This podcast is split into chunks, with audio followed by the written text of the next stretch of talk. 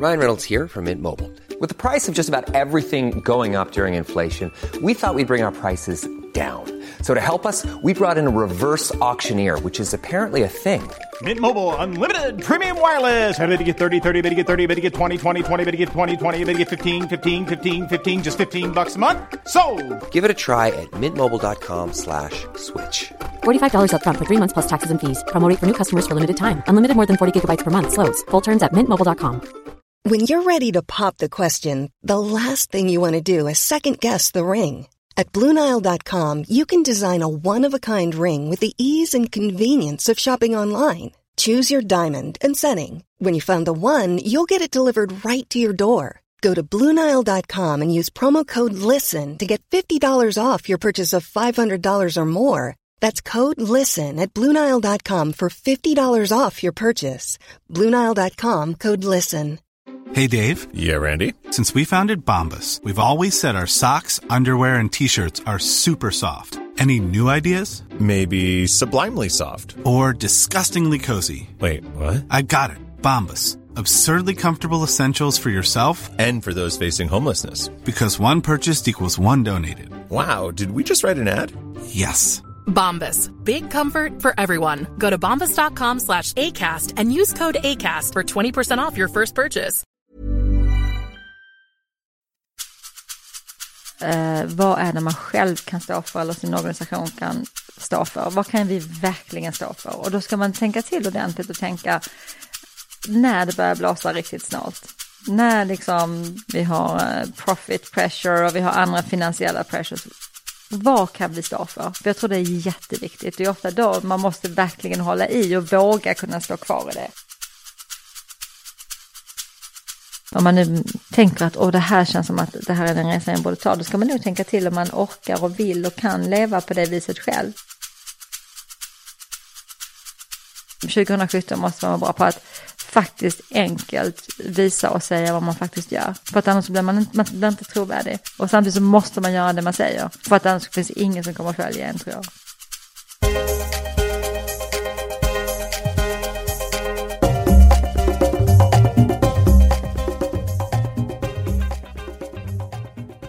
Välkommen till Karriärpodden. Det är jag som är Eva Ekedal och här får jag förmånen att träffa och intervjua fantastiska kvinnliga ledare. Och nu är det dags för ytterligare ett kärt återseende och den här gången med Helene Barnekow, VD för Telia Sverige. Där hon leder deras stora förändringsresa till att bli den nya generationens telkobolag.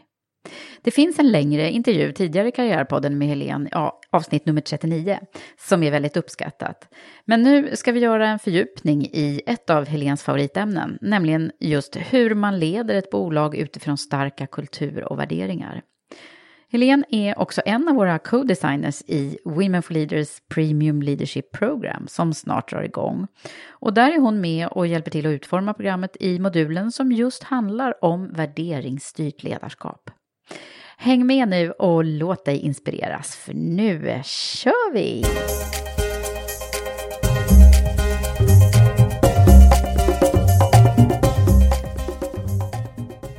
Välkommen Helene! Tack Eva, det är så härligt att vara här. Karriärpodden igen! Mm. Återföreningen, det är så himla härligt att träffa er som jag ju har lärt känna faktiskt via podden. Det var verkligen så det började, det var första gången vi träffades. Ja, det var precis. på en podd. Ja. Det var en podd. Ja. Och då hade vi ett sånt himla härligt samtal så nu ska vi ha ett till. Det För det var ju alltså, vi tittade här nu i almanackan, det var ett och ett halvt år sedan. Eh, avsnitt 39 Mm. som man kan lyssna på om man vill höra ännu mer om dig. Men jag tänkte vi ska göra en liten sån där summering så får du kolla vad det var som jag sa då om dig. Det blir om spännande. vi, om vi ska rätta till Ja, någonting precis. eller?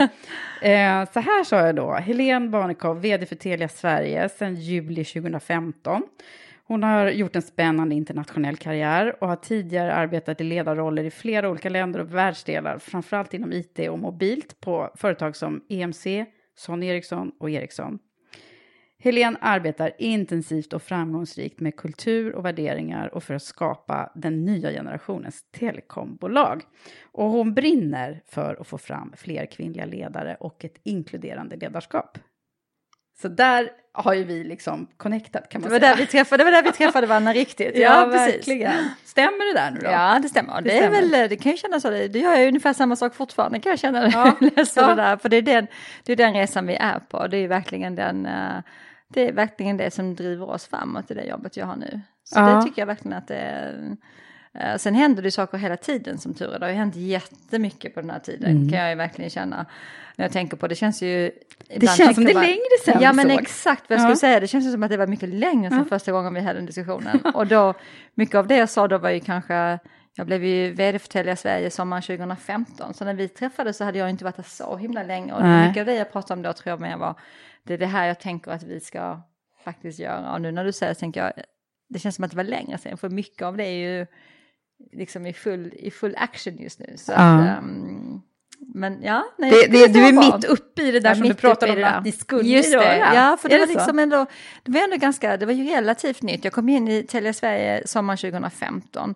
Och sen så kommer man ju alltid in som en ny ledare och tittar på det och försöker förstå uppgiften och som var ganska stor och det var nytt för mig. Det var mitt första Sverigejobb och det är en stor organisation. Vi är på många ställen i Sverige. Det var en stor förändringsresa. Så att först så tittar man ju på det och så tänker man på hur ser den här organisationen ut och har jag rätt ledare med mig på den resan? Förutom det som du vet så tror jag inte man klarar det om inte man har rätt team. Nej. Så då byter man ut, eh, sätter man ihop det teamet man behöver, byter ut lite personer, man kanske strukturerar om lite grann. Och, så, så, och det tog de första månaderna, vi gjorde det ganska snabbt för att jag tror man måste göra det snabbt, man måste veta om man är med på teamet eller inte. Ja, så vi gjorde nog det ganska snabbt egentligen. Men satte det nya satte, teamet satte nya och teamet och satte liksom, hur ser en Sverigeplan ut, vad är det vi ska göra och så vidare. Men det blir ju ändå så att det tar några månader, så det var nog inte från början på, liksom, början på 2016 som jag verkligen började känna att okej, nu, Mm. nu liksom kör vi igång ordentligt. Så när vi träffade dig så var det ändå ganska tidigt i den, Ja men du kände så. fasen. Och nu Och sen har ni, jag kommer ihåg, vi pratade då om att åh, ni ska flytta Ja, hela ja, organisationen till Solna. Då. Ja, det var ju en jättestor, Ja. det, ja precis, det pratade vi om då, det var ju en jättestor grej, för då hade vi ju, om man då tänker lite grann på Telias historia, då hade man suttit i, inte bara, men den stora delen av, av organisationen som var i Stockholm hade ju suttit i Farsta sedan 1958 eller någonting. Och det var ju en stycke historia att vara ute i våra Farsta-lokaler. Ja. För det var ju byggt för Televerket. Det var ju byggt som Så här, orangea. Televerks- Ja, man, man kände hur det satt i varje... På, på, och på många sätt var en reflektion över den tiden. De, de byggnaderna var ju byggda för att man skulle göra sina egna saker, man skulle inte störa varandra. Det fanns inte gemensamhetsutrymme. Men det fanns otroligt mycket som vittnade om hur mycket man, man brydde sig om sin personal. Det fanns bassäng och gym och Ja. kapell och det det, fanns det var- jättemycket. Ja, det var ju otroligt bra modernt, så, ja. otroligt modernt för Ja. den tiden. Men, men hur vi vill arbeta nu när vi pratar om att vi samarbete och riva silon och eh, ta bort hierarkier och komma nära varandra, då var det ju inte alls rätt lokaler. Nej, Så att då flytta alla Stockholms medarbetare till Solna och till Mall of Scandinavia var ju en gigantisk flytt och Mm. en stor del av vår kulturförflyttning. Ja, precis. Verkligen. Apropå det som Ja. vi ska ha som ämne det. idag, Ja. eh, som är just att driva ett värderingsstyrt Ja, ledarskap, ja. som ju handlar mycket om kultur och Och det värderingar. hjälpte ju oss i, det, i vår resa. För det var ju så tydligt, det var ju en jättetydlig förflyttning. Ja, verkligen. Men du, vi kommer komma in på det här, men först vill jag prata lite med dig Ja. och höra hur du Ja. har haft det personligen och så. Vad, Ja. är som, eh, hur mår du? Hur mår jag? Åh gud, nu kanske det här blir ett långt samtal. nej men jag mår, jag mår jättebra. Jag känner ju att jag, eh, jag, är, på ett, eh, jag är på ett bra ställe i livet. Jag tänker på livet lite grann som att ehm, att eh, det finns liksom bara en start och stopp och de, de kan man inte förhandla med. Men däremellan så är man lite, man är lite i olika flöden. Eh, och de flöden tror jag man ska hitta och så får man, får man liksom dra nytta av de flöden på något sätt. Och eh, jag känner att jag är på ett bra ställe och jag skulle dock säga, jag tänker, när, när du frågar mig så, så tänker jag vad definierar det flödet just nu? Och Ja, då ska jag precis, precis. jag så rent privat och då tror jag faktiskt att det definieras väldigt mycket av att jag har en, jag har en 17-årig dotter som tar studenten eh, om åtta månader. Och det har fått mig att tänka väldigt mycket och det faktiskt definierar mitt flöde för då vet jag att hon flyttar. Och plötsligt, kommer du göra har det gått då. Igen, ja, hon Mm. kommer göra det då. Och du har gått igenom det här Eva. Och, då tänker, då, då, och det faktum är att det definierar mitt flöde mycket mer än jag trodde. För då började jag tänka så här liksom en måndagkväll. Ja, det är inte så många måndagmiddagar kvar när vi sitter här tillsammans Nej. och äter måndagmiddag. Så man tänkte att man hade tusentals när man satt i början av. Nej, Eh, då trodde här- man att det var oändligt. Oändligt, Liksom. nej, men nu liksom plötsligt blev det inte oändligt. Så att det definierar ganska mycket faktiskt. hur Är det jag, yngsta dottern? Det är min äldsta dotter. Äldsta dotter. Så det är min första, första erfarenhet Ja. av det här. Sen har jag en son också som inte Just är mer än 14 veck, vilket är väldigt skönt. Men, Ja, så du har en jag, kvar jag har. Mm. en kvar. Men jag tänker att det definierar ganska mycket hur jag tänker på tiden faktiskt. Eh, och eh, är nog lite mer mån om att eh, både försöka få mer glädje och mer djup i vardagen. Mm. För att man känner att oh, det liksom, vissa av den, vi- viss del av den vardagen håller på att ta slut. Ja, Och den, precis. Man är ja. ju väldigt mitt uppe Ja. i det här när man, Ja. har, när man har barn. Man, och, och eh, även om de blir större barn, så, så länge de bor hemma så är det ju väldigt mycket fix och så tricks är det mycket logistik och, aktiviteter tricks och, annat. så, ja Mm. precis. Så att jag känner att, eh, jag känner att jag efter sommaren gick in i ett nytt flöde, ny fas på Mm. något sätt. Vilket, um, vilket, vilket gör mig lite mer, eh, tror jag, närvarande och lite mer medveten. Vilket är ganska skönt. Det är bra när man får sådana här, liksom, när det händer någonting som gör att Mm. Precis. man blir ännu mer närvarande. vad Och man undrar vad, Mm. som, vad man ska fylla sitt, Ja, sitt liv med, precis. förutom jobb då förstås. Ja, precis. Det sköter sig själv. Ja, det gör det. Men det är också tid. väldigt lätt hänt att man, eh, kan jag säga, att, att man bara jobbar. Ja, alltså ja. när, när det helt plötsligt ges tid Mm, till att mm. man behöver inte åka hem och, just det. och, och laga mat eller Mm. ta hand om tvätten eller Mm. skjutsa. Ja just det, Så- och allt det där försvinner. Ja. Det kan jag tänka mig, jag har ju en del vänner som, som valde att inte ha barn. Och då, då tänker jag ibland när jag ser deras liv att då, då tror jag att jag hade jobbat oändligt om jag inte Ja. haft barn. Det är Det- det, som har fått mig att gå hem. Jag har alltid, jag har alltid jobbat mycket och eh, sen separerade jag när, för några år sedan, det var väl kanske nu, oj, fem, snart sex år sedan. Mm. Och då blev det ju ännu mer, och jag har alltid haft mina barn själva. Och då blev det ju ännu mer att man blir rätt disciplinerad på att gå hem. Alltså när jag väl går hem så är jag med dem ett par timmar eller tre timmar eller vad det är och sen sätter jag mig och jobbar igen. Ja. Och då blir man ju otroligt disciplinerad på att viss tid ska jag, för jag vill äta middag med dem. Om inte den speciellt så äter jag middag med dem. Och då, ehm, och då tänker jag så här, de som, mina vänner som valt att inte skaffa barn, då tror jag att jag hade jobbat alltid. För då hade man inte haft den här liksom Nej. prioriteringen att man måste och vill Nej, eh, gå precis. vissa tider. Så att jag tror det är, det har nog varit en, eh, eh, det har nog räddat många. Ja. många icke-jobbtimmar för mig att jag har haft barn tror jag. Ja, Mm. precis. Nej, för det gäller ju det där förstås att hantera sig själv i Ja. mitt, även om man nu har roligt jobb och man Ja, brinner för ja, det man gör och precis. så. Jag känner Ännu igen mer det där då kanske. jättemycket Ja, precis. själv fortfarande, även fast jag liksom, eh, men det, det, man måste styra sig själv, det Ja, personliga ledarskapet. Ja, exakt. Ja, precis. Ja, självledarskap pratar vi mycket om i vårt, Ja. i vårt arbete. Ja, Mm. ni gör det. Mm. Mm, vad spännande, det blir en till podd det här känner jag. Mm, ja. och självledarskap, ja. ja, det är spännande. Ja, Mm. Okej, så men flöde, det är ganska Ja. intressant att, att tänka livet i Ja, olika flöden. ja. Jag tror, jag tror det. Jag tänker att, jag, och det, så tänkte jag nog inte på det för. Jag tänkte nog det för på att, eh, att eh, det är nog en sån lite senare, senare i livet eh, definition på något sätt. Att man, eh, att man får lite perspektiv på att nu har vi flyttat så mycket också mellan olika länder och då får man ju alltid någon slags stops and starts. Men när man bor där så tänker man ju ändå inte på det utan det är ju ändå, man är ändå mitt uppe i vardagen Ja. på något sätt. Jag tror det är, det är nog ganska bra. Tänker man på flöde så kan man nog mer känna att man kan bli mer, ehm, jag tror inte så mycket på den här diskussionen balans i livet för den finns inte när man har sådana här jobb så mycket. Men man kan tänka på att man, man i det flödet kan maximera hur man mår i det flödet på något sätt. För då blir det lite olika spakar man drar i tror jag. Precis, hur gör liksom- du? Har du några liksom knep på hur du hanterar? Nej, jag, ehm, jag, har- jag har så här tre sådana här ledord som jag skriver, jag skriver i boken till mig själv bara för att uh, påminna mig själv. Så brukar jag skriva balanced, centered and what matters.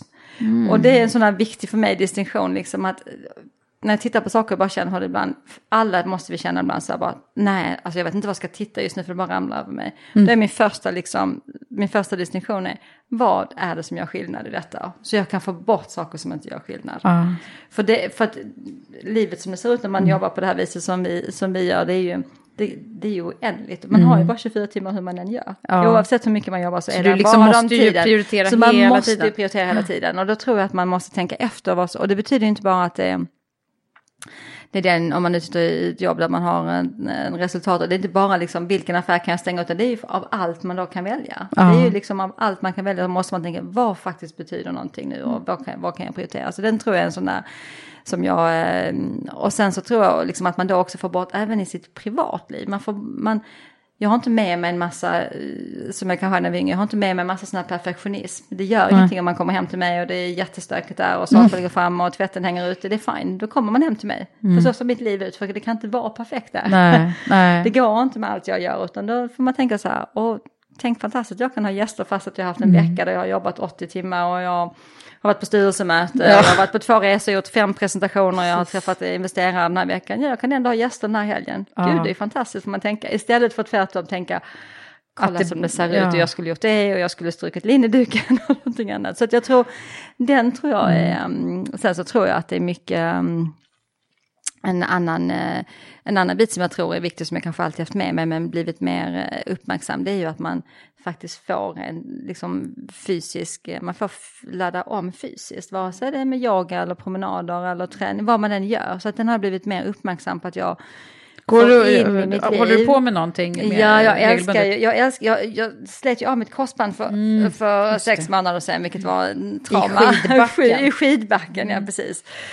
Um, som jag, och skid- skidor är för mig en sån här fantastisk sport när man är, det är natur och det är underbart och sådär. Så nu får vi se hur mycket mer skidor jag kan åka. Men, men ehm, och då kunde jag inte yoga på ett tag och då saknar jag yogan jättemycket. För det är ju en sån, det är ju en sån ehm, för mig också lite meditation och det är fysiskt och det är alltihopa.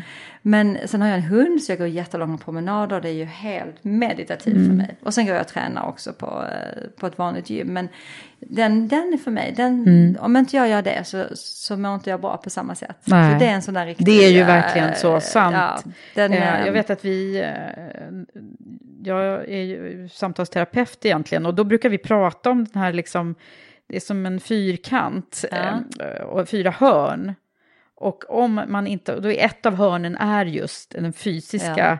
biten. Och om något av de här hörnen, det ena är, det är känsla, eh, fysik, eh, intellekt och, eh, ja nu kommer jag inte ihåg det fjärde, men eh, liksom om någon av de här hörnen inte är balanserade, eller liksom, då blir den här fyrkanten inte fyrkantig längre. precis. utan då liksom, Nej. det här skulle man rita egentligen, Ja. inte berätta i en podd. Men, ja, men du förstår vad jag menar, Nej, jag att den, den, den blir liksom skev Ja. då.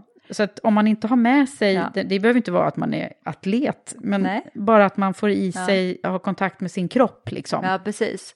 Det kan, jag- det kan jag verkligen förstå. Jag tror, och därför hänger jag också, jag kan tänka mig att, eh, utan att vara samtalsterapeut som du är, va, att, och det här hänger ju privatlivet och arbetslivet ihop. Va? Jag tror inte man kan liksom riktigt säga att, att inte man, man kan inte riktigt tror jag, maxa sin, hur man är på, i arbetslivet om inte man hänger ihop privat heller. Så Nej. den där biten är ju, man måste ha med sig helheten. Ja, Alla ja. de där hörnen tror Ja, jag då. verkligen. Och.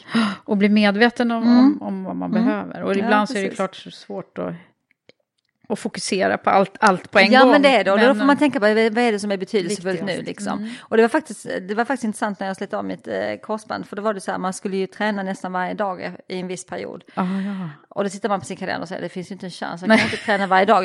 Det går ju inte med mitt schema. Och så tänker jag så här, okej, men om inte jag gör det så kommer jag definitivt få operera. Så det är 12 månaders Ah. konvalescens. Så Ja. tänkte jag, ja, vilket är viktigast då? Ja, men då är det viktigare att gå och träna. Så under en viss period så tränade Mm. Jag varje dag. Ja. Ja. För då var det liksom, då var det ju Du var det som räknas just nu. Ja. Det var det viktigaste. Viktigast. Ja. What really matters, Ja. var det du Ja, sa? exakt, ja. Gud vilka bra, den där måste vi skriva upp kände jag.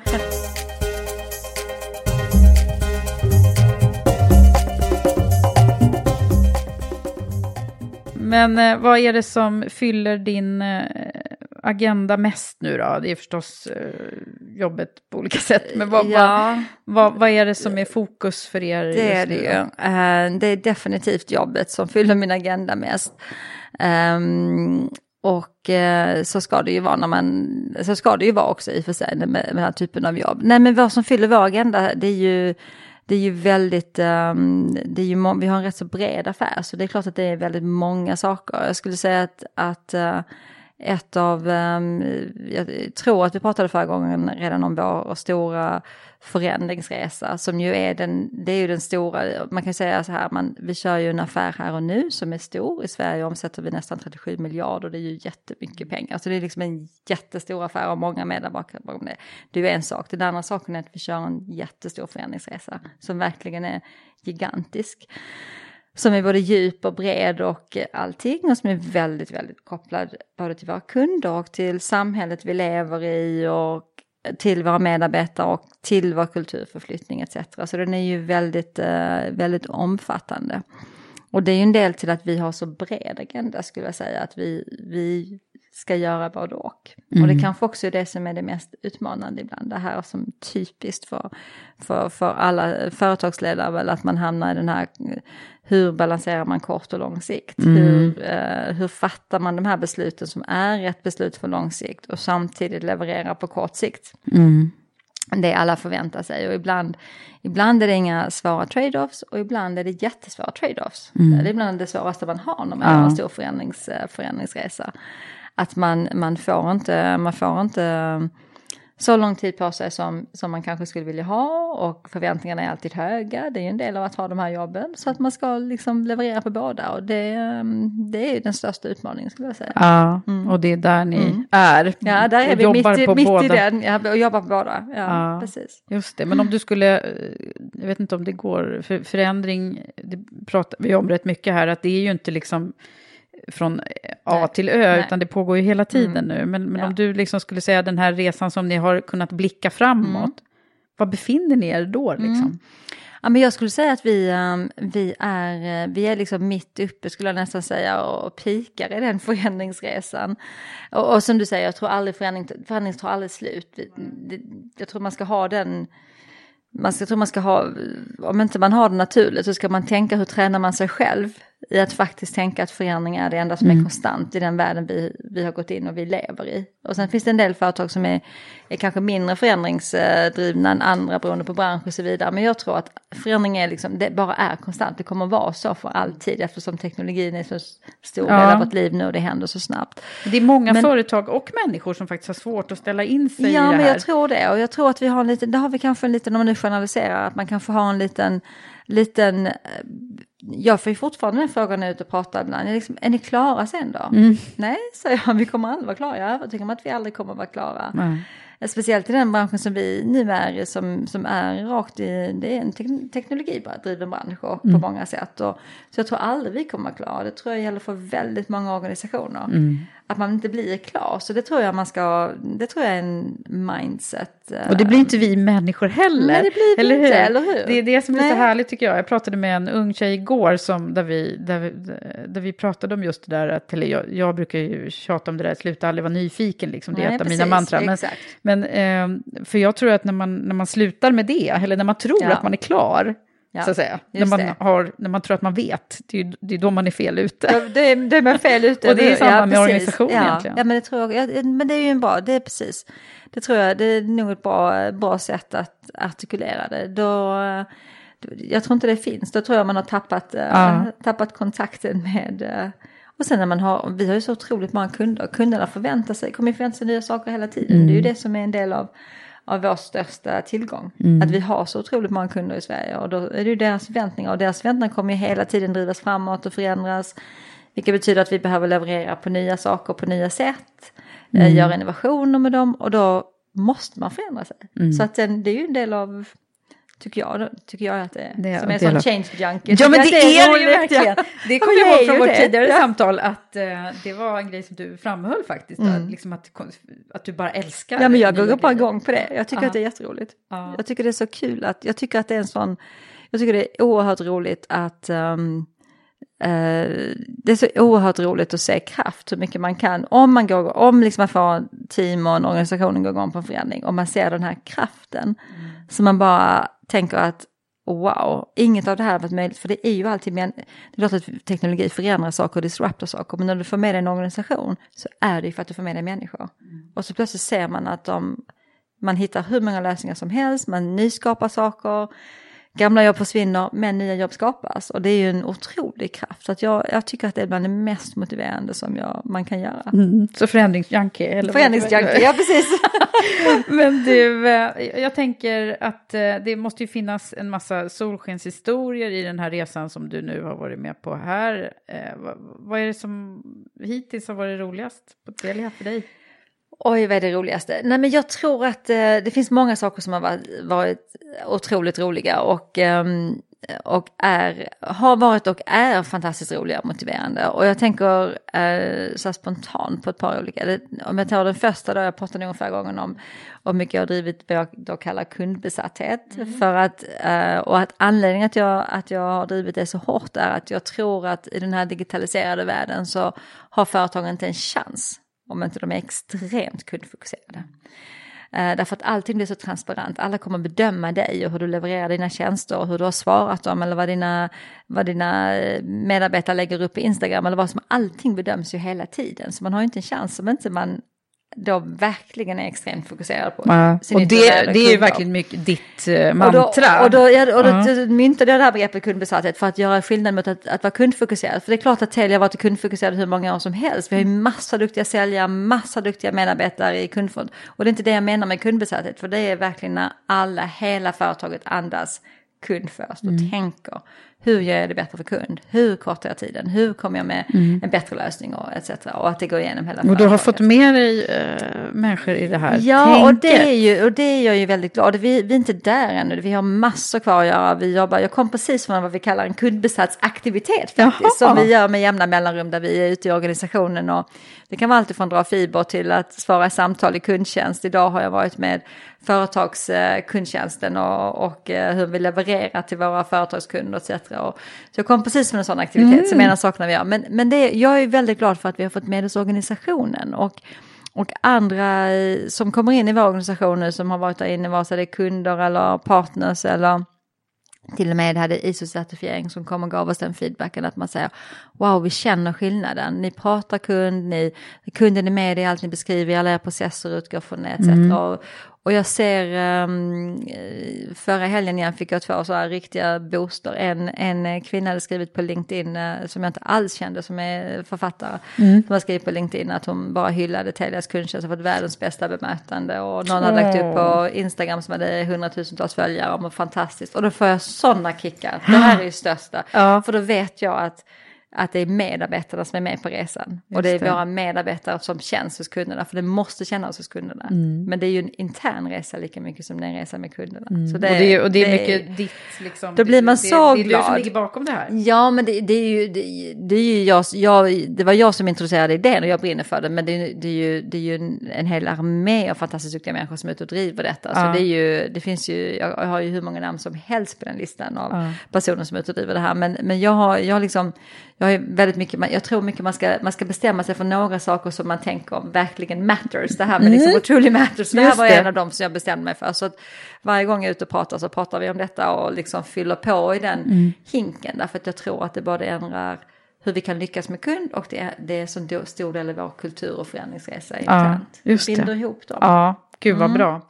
Ja, men det där, det, det, vi pratade om det förra gången och jag vet att jag då sa att jag har märkt det. Och, och det, det, det kan jag skriva under på. Ja, det blir jag ju mm. extremt glad äh, ja. att höra. Ja, men du, vad, vad, om man nu pratar om det, det här är en av de grejerna som känns roligt och bra och ni är liksom på G där kan ja. man ju konstatera. Men vad är det som har varit svårt då? Och det är jättemycket som är svårt. det är, um, nej men vi har, det, är, det är ju massor som är svårt och det finns ju olika grader av svårighet skulle jag säga. Vi kan ju ha, uh, vi, kan, vi, har, vi kan ju ha en dag när vi uh, kan ju säga sådana uh, eh, saker som jag, som jag tycker är jobbigt en dag som kanske inte låter jättesvårt men vi har ju så stor del av tjänster som människor använder i sitt dagliga liv. Så att vi kan ta enkla, sak enkla saker. Som när eh, vi har störningar i vår tv-tjänst eller störningar i någon företagsprodukt som är otroligt viktig för att den företaget ska kunna hantera sina kunder. Det mår jag riktigt dåligt av eftersom jag vet hur de företagen lider av det och, då, och det är det våra tjänster där. Så vi har ju sådana här saker. Vi hade ju, ett, um, vi hade ju jättesvåra förhandlingar med Discovery när vi uh, Um, inte, lika, inte lika illa som våra konkurrenter men ändå när vi stängde ner, uh, fick Discovery nedstängt från våra, då mår jag, då, det tycker jag är otroligt jobbigt för att då vet jag ju att vi drabbar kunderna. Och det är ju, det är ju extremt frustrerande.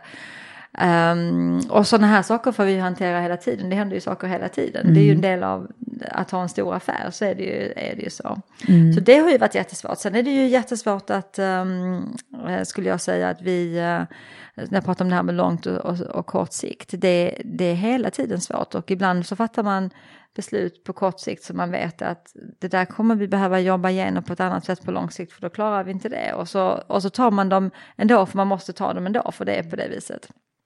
Och nu har vi ju, eh, eh, det kommunicerade vi efter Q2-resultatet, då har vi sagt upp ett antal personer och eh, det är alltid svårt. Jag kommer, jag kommer aldrig, hur många år jag än har jobbat och hur länge jag har varit ledare, så är det alltid svårt att, uh, att göra det. Att göra det. Ja, mm. det är mm. alltid svårt. Mm. Och det, det, är också en del av ett stort företag givetvis och mm. på så stor förändringsresa. Men, uh, så det finns mycket som, det finns mycket som är, um, det finns mycket som är svårt. Det finns inte en dag när det inte är saker som jag känner att, åh, oh, nu, vad, vad, gör jag nu med den här?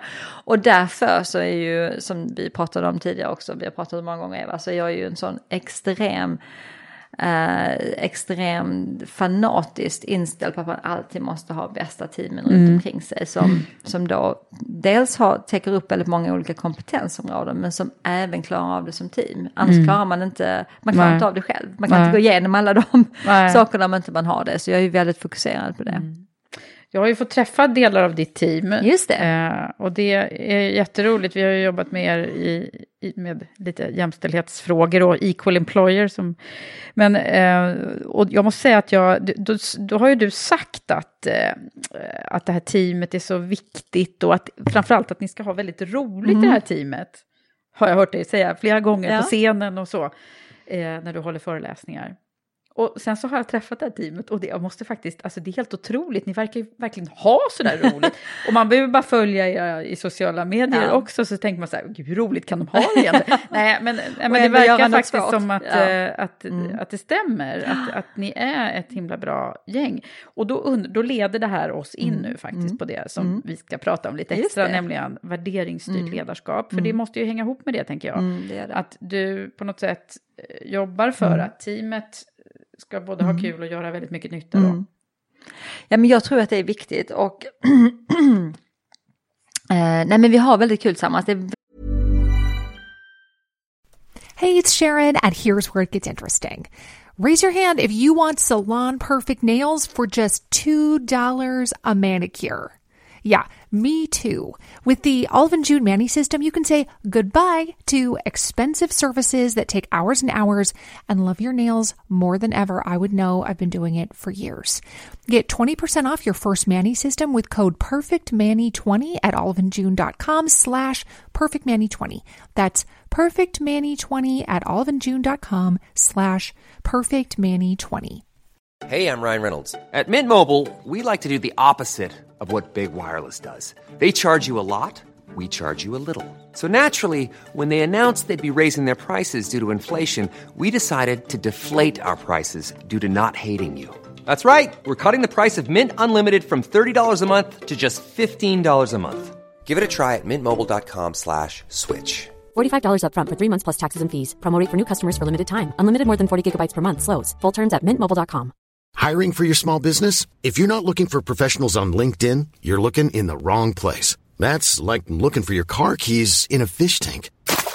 LinkedIn helps you hire professionals you can't find anywhere else, even those who aren't actively searching for a new job but might be open to the perfect role. In a given month, over 70% of LinkedIn users don't even visit other leading job sites. So start looking in the right place. With LinkedIn, you can hire professionals like a professional. Post your free job on linkedin.com slash spoken today. Want to teach your kids financial literacy, but not sure where to start?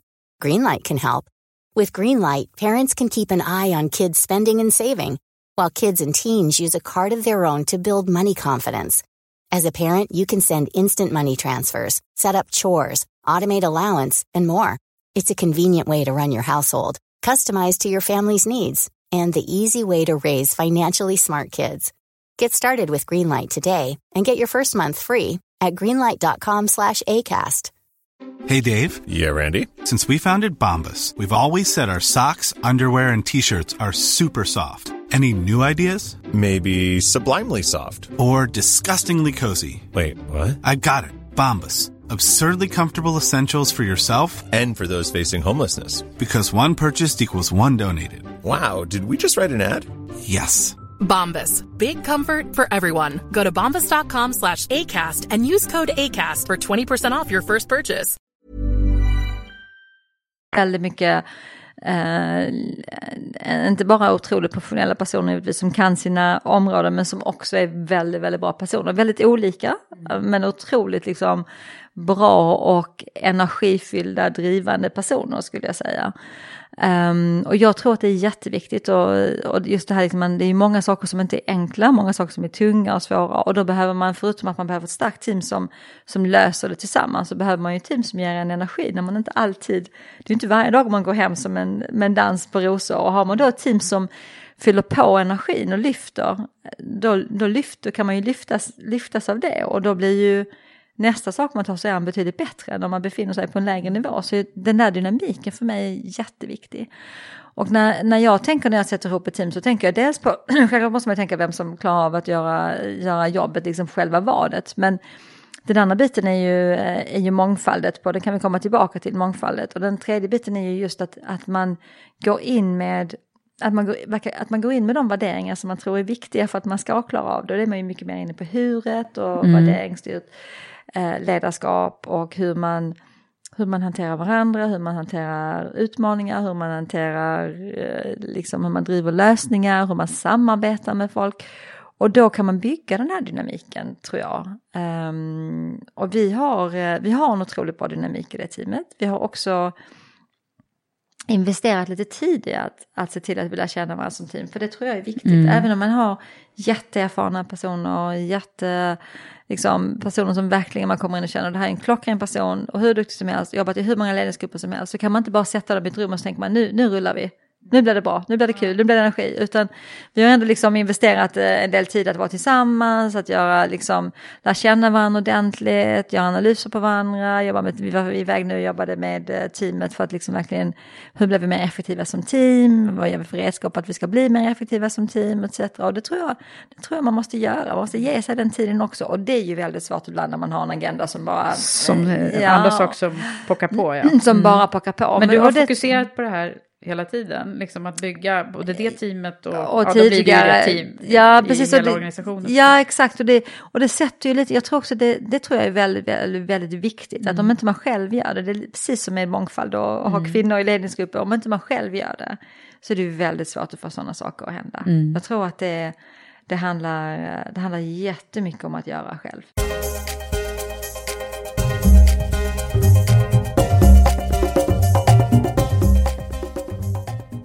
Om jag får leda dig lite så tänker jag också att det här med eh, värderingar handlar ju rätt mycket om Alltså, man kan ju sätta upp att vi ska ha det si och så mm. här på jobbet.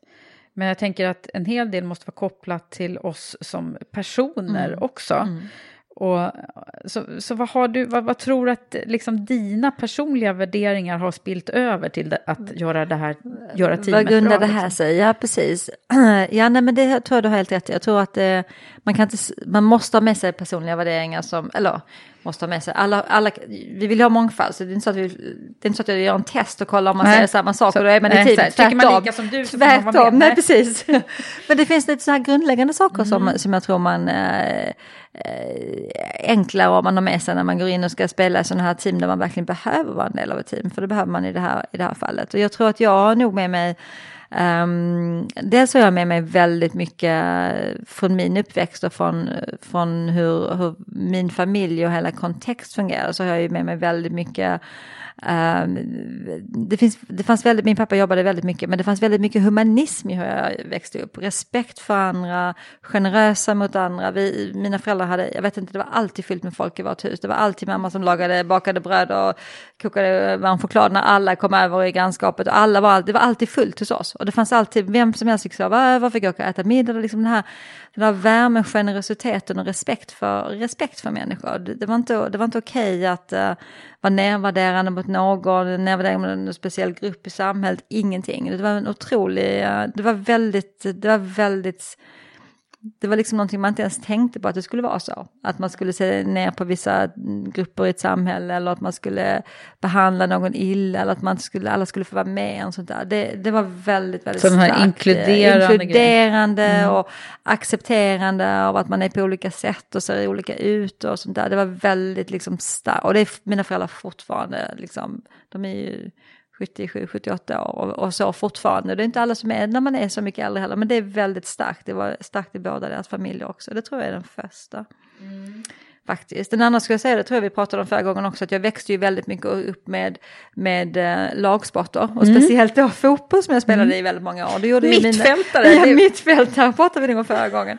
och det gjorde jag, och det gjorde ja. ju mina, mina bröder spelade också fotboll och min pappa hade spelat väldigt mycket fotboll och, och så vidare. Och där får man ju mycket värderingar. Där är det ju väldigt mycket liksom hur många, hur många team kan gå ut på planen och bara ha elva av samma spelare och, eller liksom dissa varandra eller inte peppa varandra och ändå vinna matchen. Det kan man ju mm. inte. Man mm. kan inte det.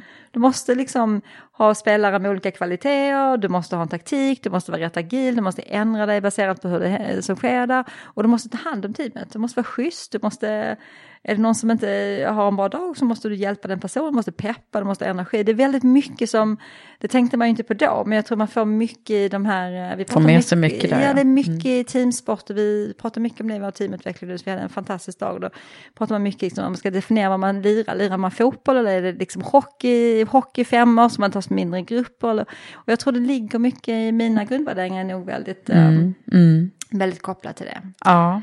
Faktiskt. Sen hade jag en pappa som var, och jag brukar säga det till honom nu, han var så otroligt långt framme när det gällde allt med hållbarhetsfrågor. Så han, han, ja det är helt fantastiskt, han liksom var så här, vi, fick, vi skulle inte tända och släcka, vi skulle släcka rum vi inte använde, vi, vi, vi skulle inte köra bilen en liten sträcka för det var så mycket miljöbelastning på eh, miljöbelastning, man bara körde en kort sträcka. Det var ju ingen som tänkte så när jag växte upp på 70-talet. Och han tänkte så. Han tänkte hur kommer det sig då? Hur ofta man eh, öppnar och stängde kylskåpsdörren påverkar miljön jättemycket. Var det att han var ekonomisk också? Eller? Ja, han var ju, ja, nej det, jag tror det var nog min, han var ju han var, han var ju ingenjör så det var nog mer, det var nog mer att han förstod hur sambanden okay. hängde ihop. Mm. Men han började med det väldigt tidigt så vi fick nog med oss ganska tidigt det här liksom att man måste tänka mer inte bara på mig själv och jag och jag har råd utan Nej. hur belastar det andra och miljön samhället och samhället mm. och hela cirkeln och så vidare. Och det var, det var en rätt stor del av, skulle jag säga, av, mm. av, av vad jag har tagit med mig rent så, som bara tidigt när ingen annan pratade om detta och jag vet att jag ibland tyckte att han överdrev jättemycket när han inte ville köra oss ja. kilometer. Men, men han var väldigt benhård på att ah. det ska man inte göra, belasta mm. miljön jättemycket.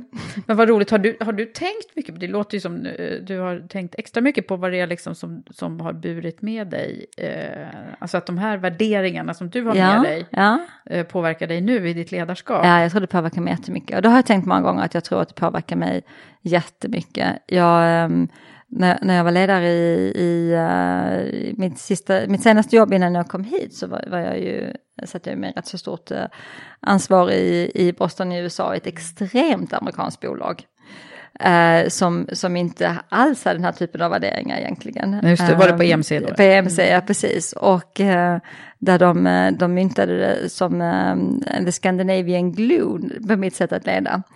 Eh, vilket var rätt spännande. Eh, när, man liksom, när vi hade de här diskussionerna om att det finns faktiskt andra sätt att se det på när man tittar på de här värderingarna och jag sa we before I och sådana saker som känns ganska basalt. Men, men, men det funkade, det funkade jättebra i den miljön också. Men, men då, då reflekterade jag ganska mycket över att att när vi pratade om de här värderingarna, så när jag pratade om det så var det så långt ifrån de flesta. Från, hur de flesta de andra liksom hade. Ja, det var väldigt mm. annorlunda för um, mm. Eh, men det är rätt. Det är ju... Men då har du kanske fått lite utlopp här nu i svensk ja, miljö det här. då? Ja, här är ju mycket. Ja, ja, men det har jag. Men jag tror att det som man kan... Jag vet inte om vi pratade om det förra gången, men jag känner ju att en av, um, en av fördelarna man har när man um, är, är chef i ett land som inte är Sverige, när man är svensk, är att ingen vet vad de ska förvänta sig av en. Nej. För de har ju aldrig jobbat för en svensk, svensk kvinna förut. Och då kan man själv definiera vad det ledarskapet ska vara utan att man förväntar sig någonting annat. Och, eh, och när man kommer till Sverige så, så förväntar man sig, man ser svenska ut, man pratar svenska. Och Just det. då ska har man väl varit inne i andra här. modellen då, Ja. ja precis. Vilket jag nog inte är. Jag skulle nog tro att det finns de som tycker att, att jag driver saker på ett sätt som kanske känns främmande eller ovant eller så vidare på Telia. För det är jag ju inte helt svensk i, i allt jag Nej, gör. eftersom du har så mycket internationell Ja. bakgrund. Men vad, vad, vad är det då tror du som de inte tycker är svenskt? Om Ja, nej men jag, jag, eh, jag kan nog ibland vara lite snabbare till beslut. Eh, inte lika konsensus. Eh, jag är otroligt eh, driven och har otroligt mycket behov av eh, input, plocka upp snabba saker, förstå hur olika saker är innan jag fattar komplexa beslut. Men sen har jag inga problem att fatta de besluten så snabbt det bara går. Medan i stora organisationer i Sverige så är vi mycket mer konsensusdrivna Ja, än, än vad jag är. Mm. Jag tror jag har, eh, jag har en otålighet i mig i, i i takten. Ja, hur, hur vi Mm. gör saker. Det tror jag är en, tror jag är en sån sak. Och jag, jag tror också att jag kanske, eh, jag kanske på sätt och vis är, är mer, ehm, vad ska jag säga, mer orädd i vissa, vissa frågor. Jag är väldigt fokuserad på Väldigt fokuserad, men jag är mer fokuserad på effekt än vad vi faktiskt rapporterar. Jag är mindre intresserad av formatet och mer intresserad av att det blir Att det- att det händer att det någonting. händer någonting. Och så ibland får man hoppa över ett format och det, det Mm. stör inte mig så mycket. Jag är inte, jag är inte rädd för det, men vi måste få effekten liksom. Och det tror jag att jag, det, kan, det har jag nog fått med mig mer av den, eh, den Mm, det. internationella kulturen än vad det Mm. kanske är en svensk Ja, kultur. just det. Mm. Speciellt kanske då ett sånt, en sån organisation som har en sån historia i Sverige. Tänker Ja, jag. precis, exakt. Ja.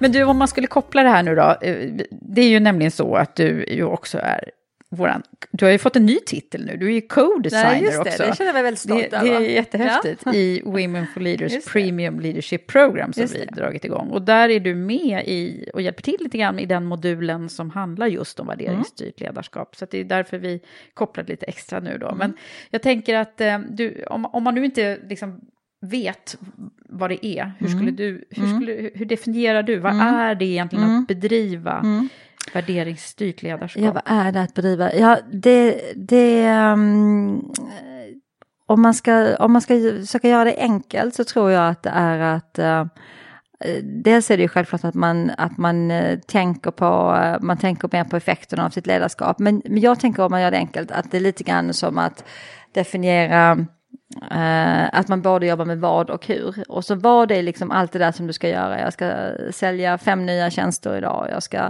eh, jag ska öka min ebitda med 5% eller någonting. Det är ett vad. Men Mm. huret är ju ditt värderingsstyrda ledarskap. Hur jobbar du? Hur kommunicerar du? Hur tänker du på din omvärld? Och det är väldigt mycket i hur, hur man gör saker. Och därför så, så tror jag att värderingsstyrt ledarskap ibland kan göras mycket svårare än vad det. Mm. Och ibland så försöker man göra det lite för enkelt. Mm. För att värderingsstyrt värderingsstyrt ledarskap kan aldrig bli en pappersprodukt. Ja, Vi har gjort här många... tjusiga värderingar som sitter på Nej, det väggarna går ju någonstans. aldrig. Vi har ju, om, om man, måste, man måste ju gå igenom allt det där. Men när, vi kom in, när jag kom in här på, på Telia så gjorde vi ju ett jättestort jobb med vad är vårt syfte, varför ska vi vara här, vad är våra värderingar, vad är våra ledarskaps-expectations, eh, vad är en collaboration på, på Telia, hur ser allt det där ut? Och då gjorde vi ju det väldigt mycket co-creation. Vi Mm. gjorde dels till koncernledningen så att vi liksom, vi Kunde jobbade med det, det var inte någon Mm. konsult som gjorde det, utan Nej. vi, vi gjorde det där. Och sen gick vi ut och gjorde workshops i de olika länderna, plockade upp input därifrån, testade saker, refinade det och landade i liksom vad våra värderingar skulle vara och vad vårt syfte är och sen har vi rullat ut det i olika, eh, på olika sätt. Men, men den viktigaste biten där är ju inte vad det, är ju inte vad det står på, på den där sliden, utan det är ju hur man då beter sig varje dag och vad man faktiskt gör varje dag. Och vi satte ju tre relativt enkla värderingar som jag verkligen gillar som är dare, care and simplify.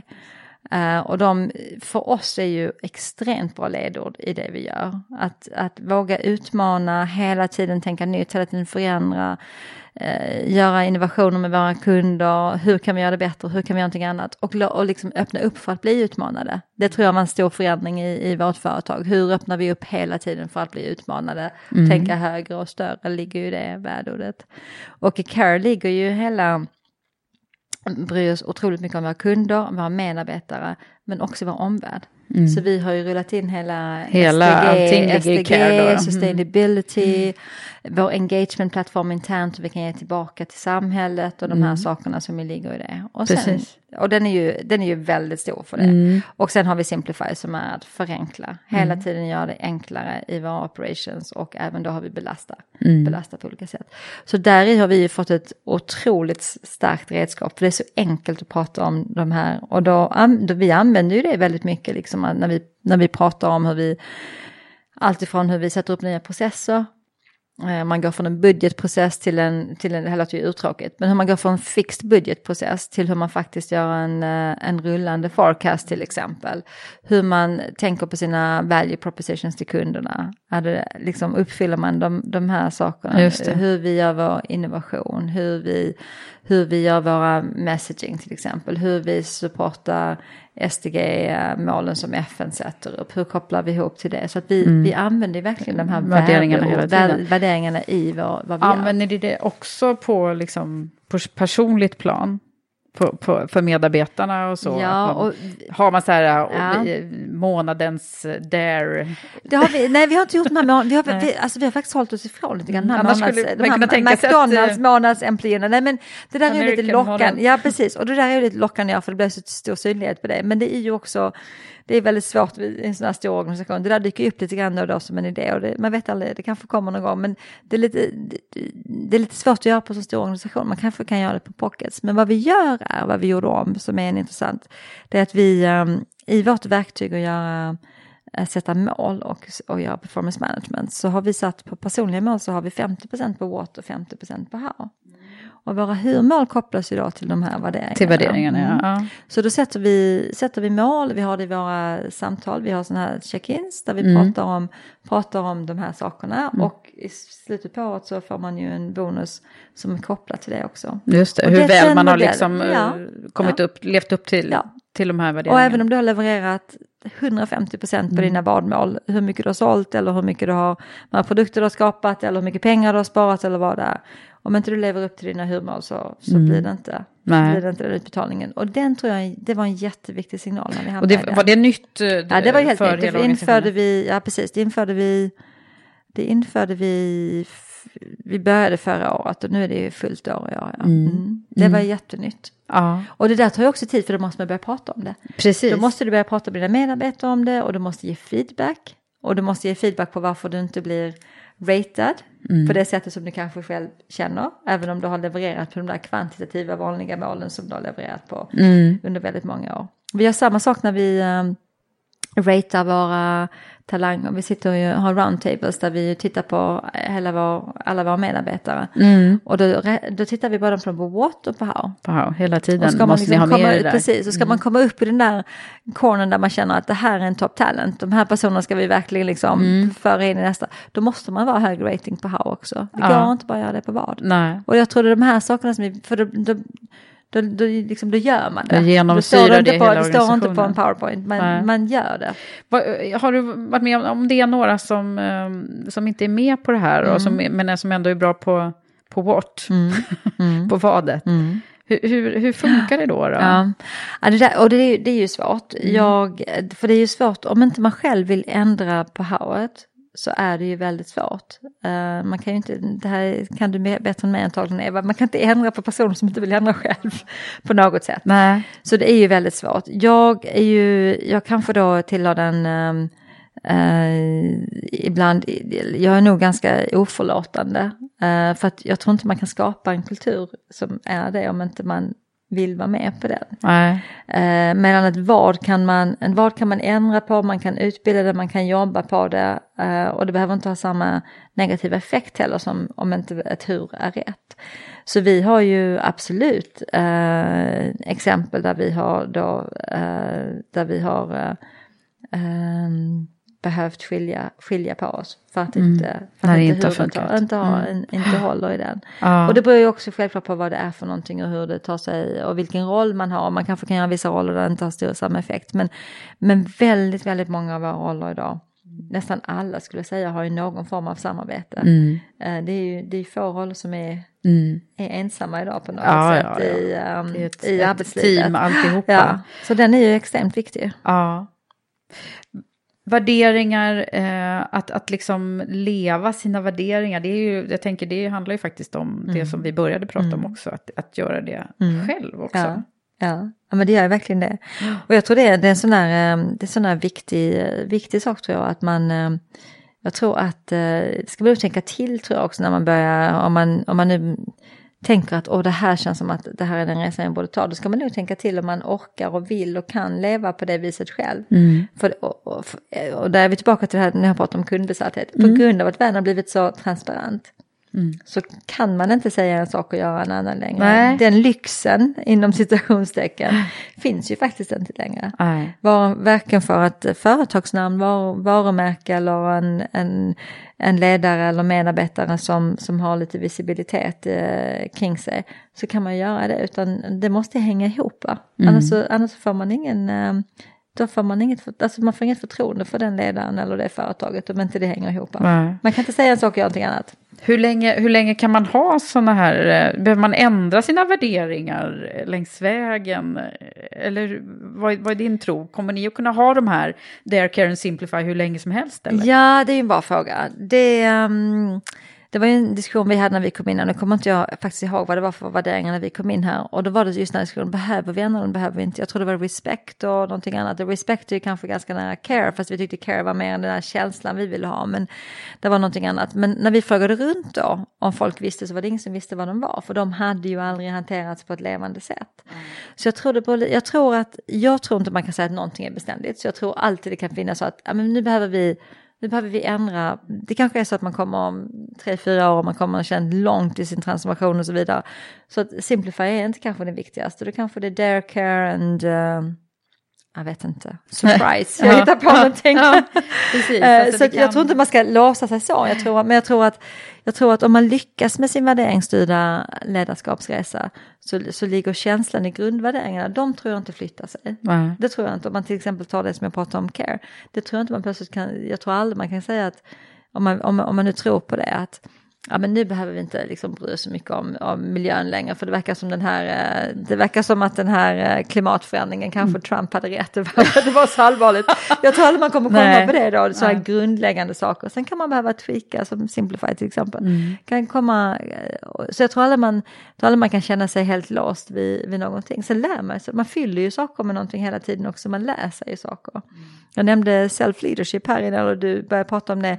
En sak som vi kände när vi hamnade på den här resan med eh, purpose och sen ner i värderingarna och, och hur, hur ska vi jobba tillsammans och vad blir något av det viktigaste för oss att lära då mot vad vi har lärt oss tidigare. Och då, då landar vi bara att ja, men det måste ju vara self-leadership i alla de här enheterna som ska fungera på kring samarbete, kring väldigt kund, kundinspirerat, kundstyrt och så vidare. Och där vi vill ha bort så mycket hierarkier som vi bara kan för vi tror att det är ett ganska gammalmodigt sätt att, att fungera på och de är ju ganska mycket i vägen. Och hur får man ihop det här? Ja men då måste man ju måste man ha otroligt mycket Mm. självledarskap. Just det. Och då hamnade vi på en sån, så då gjorde vi våra leadership expectations och, och började träna folk i, i självledarskap. Och det var ju inte definierat från början, det växte ju lite Det växte fram, i, ja. i, i hur, var vi hamnade någonstans i hela vår resa. Mm. Så jag tror det, det ska man nog alltid vara ganska öppen Och det är ju för. någonting som kanske också ligger väldigt mycket i tiden nu när vi pratar om liksom nya generationer som ska in Ja.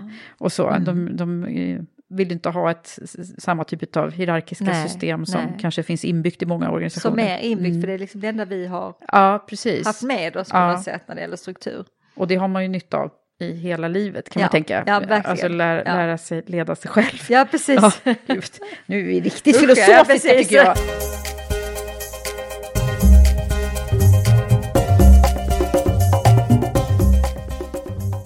Vi ska försöka summera nu och då ja. ska ju du, tänker jag, få mynta lite grann av det du har pratat om här nu. Vad är dina bästa tips om man nu liksom vill bli bra på det här med mm. värderingsstyrt ledarskap? Mm. Antingen är man ledare eller så vill man leda sig själv som mm. sagt var.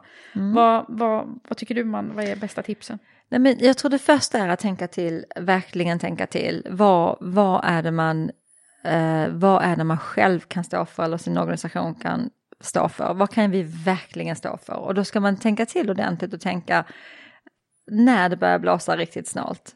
När liksom vi har, eh, vi har eh, profit pressure och vi har andra finansiella pressures. Vad kan vi stå för? För jag tror det är jätteviktigt. Det är ofta då man måste verkligen hålla i och våga kunna stå kvar i det. Ja. Så det skulle jag säga, liksom, testa, testa sig själv innan. Brinner jag för det här, står jag för detta? Är det här verkligen någonting som jag kan vara ganska kompromiss, kompromisslös med skulle jag säga var, eh, var mitt första, mm, första sak. Ja, precis. Mm. Sen så tror jag att man, ehm, man måste skapa en, eh, man måste skapa en, en kultur och en, en miljö som är eh, väldigt öppen och öppen för input och feedback. Därför det här förflyttar sig ju hela tiden och det, om, du, om du verkligen har en värderings styrd organisation eller värderingsstyrd ledarskap, det definieras ju egentligen av andra.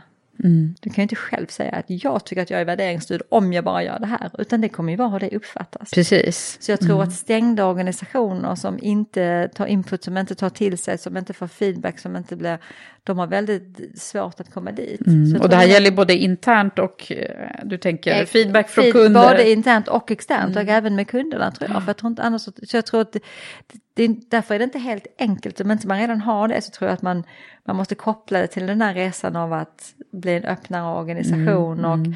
och ta till sig och våga vara där ute själv, vare sig det är på sociala medier eller om det är med mm. kunder mm. eller med, med NGOer eller det andra influencers. Det har ju du verkligen gjort. Ja, jag tänker på din historia om när du la ut, kan vi inte ta den? Ja. när du la ut telefonnumret på Twitter. På... Ja.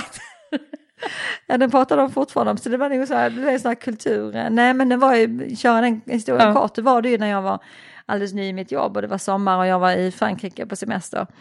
Och eh, vi hade inte så, så, snabb responstid på det som låg ute på Twitter. Eh, och jag satt varje morgon och varje kväll och läste vad folk skrev om oss på Twitter för att jag skulle få känsla för vad är det som... Lär, lära, lära, lära mig, lära mig helt enkelt. Liksom. Det var ett enkelt sätt faktiskt. Det är ju ja. bra med sociala medier, man kan verkligen läsa till sig mycket. Och då var det en stackars kvinna som inte hade fått något svar eller någonting och hon skrev, och då pingade hon mig och en annan kvinna i organisationen och skrev att hjälp ungefär och någonting, telefonen fungerade inte, jag kommer inte ihåg vad det var. Och, och, jag, och det var verkligen ingen som har svarat och när jag väl kom i, kon, liksom fick connection, för jag var ute långt ute på landet, så hade det redan gått flera timmar och ingen hade svarat. Och då la jag ut mitt nummer, jag kunde inte få tag i henne för jag visste ju inte vem hon var på en Twitter. Hade man ju inte, så att jag, skrev, jag skrev faktiskt mitt mobilnummer och sa så ring med och så plockade jag bort det sen.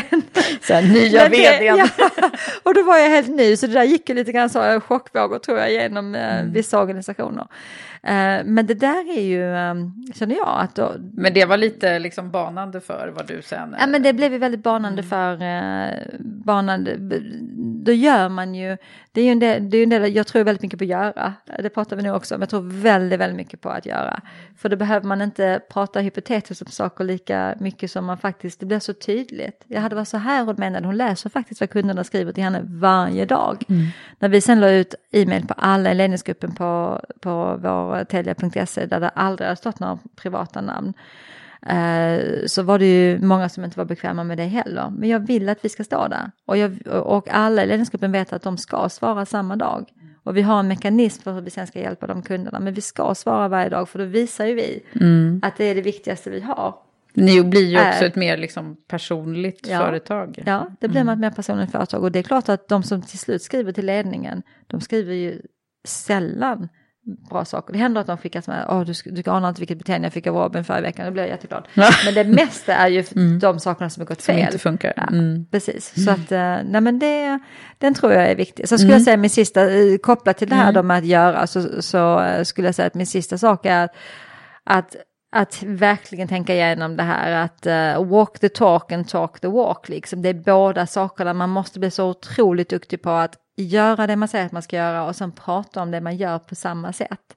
Så den här känslan i organisationen att när jag står på scenen eller någon annan står på scenen att ja, ja, ja, okej, det här känns ju som, det känns som, vi fattar vad de säger och sen när vi går ut och lägger ut vår telefon på Twitter, ja, ja, okej, de gör det för att det är detta, de, att de där mm, sakerna det måste, går liksom ihop. Det, de mm. där måste gå mm. ihop och man måste, jag tror liksom 2017 måste man vara bra på båda. Man ja. måste också vara bra på att faktiskt enkelt visa och säga vad man faktiskt gör. Mm. För att annars blir man inte, man blir inte trovärdig. Och samtidigt så måste man göra det man säger. Mm. För att annars finns ingen som kommer att följa en tror jag. Nej, just det. Och så det är en nyckel i Det skulle vara mina tre saker mm. faktiskt. Ja. Mm.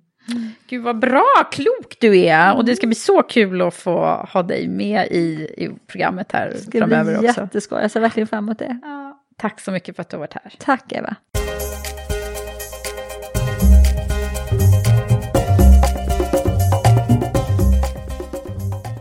Ja, alltså vad säger du? Visst är hon bra, Helen? Och vad viktigt det är att jobba utifrån riktigt starka värderingar och låta det genomsyra allt och verkligen leva sina värderingar. Hoppas att du också blev inspirerad av Helen och kanske blev du också nyfiken på att veta mer om Women for Leaders och vårt arbete. Du kan läsa mer på vår hemsida, womenforleaders.com. Men eh, ha det nu så bra så hörs vi snart igen. Hej så länge!